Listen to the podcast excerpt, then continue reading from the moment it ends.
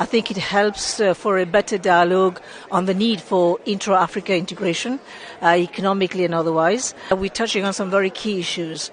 We've touched on, for example, the need for institution building. We're talking about the youth bulge and how best to leverage uh, these talents.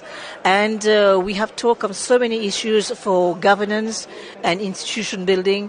I think this dialogue, this narrative, if we sustain in terms of actions, we could see Africa moving in completely new direction. I know you've been very vocal about uh, infrastructure and how Africa needs to create a better one to take care of its health needs. And you've cited the areas of uh, government, of uh, private sector, and uh, philanthropy as a major source to create a better healthcare infrastructure. How has that panned out thus far for you?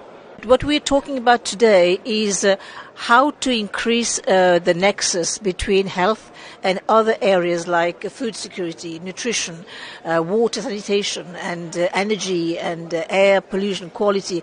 Uh, so this is the narrative that we're flagging because if you want to talk really about uh, maternal and child health, which have been the key issues so far, we need to look at other connects issues, and this is something that we need to build capacity more and more. We need to build more, we generate more data, and that will be the next way forward. You know, South Africa has this love affair with tourism to Mauritius. How can uh, this conference create better tourism links with other African countries to ensure that Mauritius benefits from the tourism chunk of the economic pie?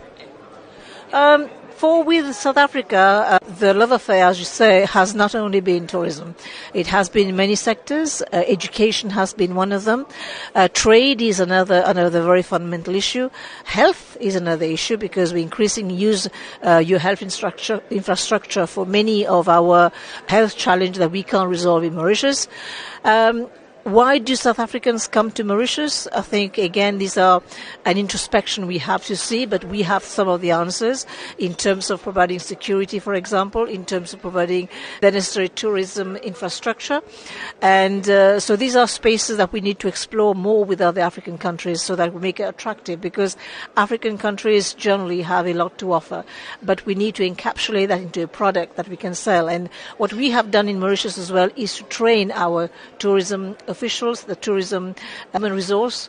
Uh, they're fully trained, and so they can respond to the needs of the, of the tourists who comes to Mauritius. A lot of discussion, a lot of dialogue, a lot of policy discussed during this conference. When you go back to Mauritius, how do you, as a leader of state, now hold those who have made pledges and have made contribution via IDEA? How do you hold them accountable?